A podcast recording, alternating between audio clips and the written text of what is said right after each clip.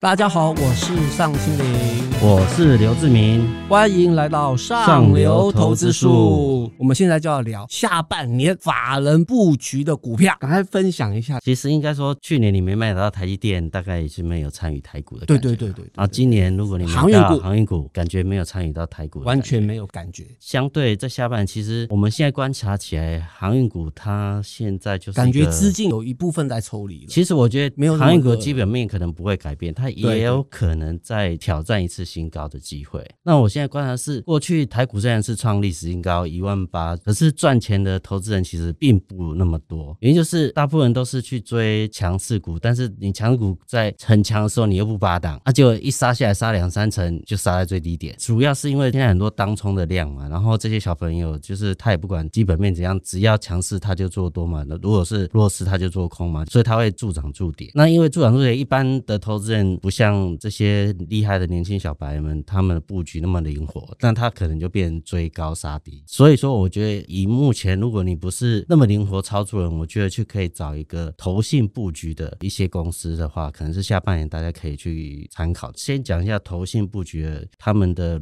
逻辑是什么。第一个是说，投信他主管都是研究台股大概二三十年的专业投资人，那其实他跟台湾那些中小公司的老板的关系其实都很密切，所以说他们对市场。的敏感度要比外资要强得多了，所以说我们找那些投信，比如说我们有一个比例说投本比啊，它就是投信在投资这家公司的股本的大小，它的投本比增加的话，表示投信慢慢在布局这些公司，所以说它的稳定度是比那些强势股要更稳定一些，也不会像那个航运股这样暴起暴落。这样的状态下，我觉得投资人去找这些投本比增加的一些产业，其实也是大家下半可以看的一些公司。那其实我们在找这些公司的时候，我们像投本比慢慢增加的公司里面，我们有找到四个产业，大家可以注意啊。第一个就是高速晶片的这个产业。那比如说创维这家公司，它最近股价也大涨嘛，哈。那主要是投本比，其实在这段时间有大幅的增加。那还有比如说高速 IC 晶片的这个翔硕嘛，哈。那它其实去年也大涨一波了。对，其实翔硕算是个高价股，高价股的指标。对。那后来有修正一大段时间，哎，现在又开始转强。很多这个高速晶片，它应用在比如说 AMD。相关的这些应用在伺服器、在 notebook 这部分，其实它过去大家可能就是在网络传输的速度要提升，现在连电脑里面跟手机里面的那个晶片速度也要提升。对对对，所以说这两力要加快。这两个，比如说 USB 四点零的相关的这些公司，其实大家都可以去注意，因为它是一个比较长线的，就是可能会好几年的替换的这个商机。那另外一个产业就是，当然是汽车电子的相关公司。现在目前最你现你现在看你现在身边有开电动车。其实相对还是不高嘛，那你它将来的比例可能从零点五 percent 一直到十 percent，一直到三十 percent。它不只是电动车，汽车电子化。你过去可能现在高级一点的汽车可能装六到十二个镜头，那过去可能只有两个，它现在是十二个以上，因为你要环境嘛，哈，然后你要安全、倒车雷达之类的，这个部分一定是增加。那一年汽车的销售本来就有八九千万嘛，那汽车电子的这部分你一直在汰换的状态下，这部分我们就可以看那个。像嘉陵啊这样的公司，还有像红星电，它是做汽车镜头的那个 IC 的封装的全球前三大的公司嘛，投信有在布局，然后投本比也增加。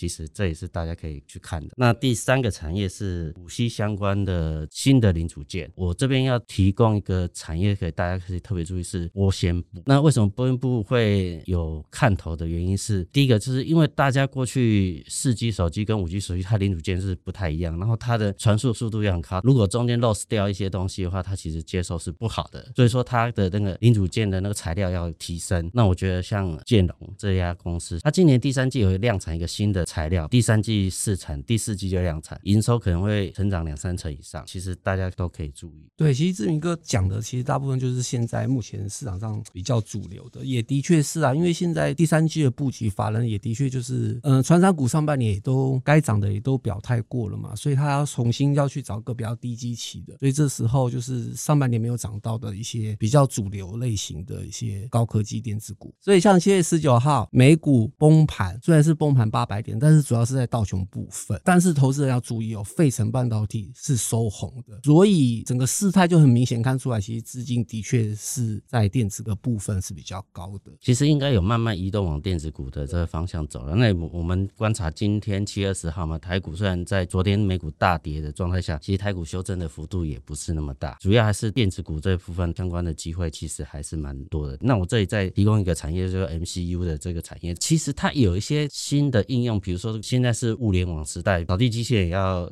联网了嘛，哈，那个很多什么监视器要联网，所以它的这个梦想题材又比简单的联网的一个动作，对这样的东西，过去大家不太注意的这些像 MCU 这个产业，其实也是未来一两季大家可以特别注意的产业，毕竟它在台湾的这个竞争力还是蛮强的。那台湾的相关公司像新唐啊、盛群这样公司，其实你看它股价强势的幅度，其实大家可以特别注意。好的，投资人不要太紧张。志明哥虽然报了很多，如果记不起来的话，可以购买我们财讯六百三十八期，正好我们现在周年庆的时候，全省最低价一九八零，所以投资人也顺便可以一边做功课，然后一边找标股，轻松的就把一九八零的钱给赚回来了。好的，到了观众们最喜欢的 Q&A 时间啦，很多观众都在问，就是上半年涨价都涨很多嘛，然后很多股票都飙涨，那下半年还有哪些产业报价可以继续涨的？其实现在报价涨，像航运股，它当然大家也知道它报价有在上扬，但是它因为涨很多嘛，然后钢铁当时上半年是报价上涨，那它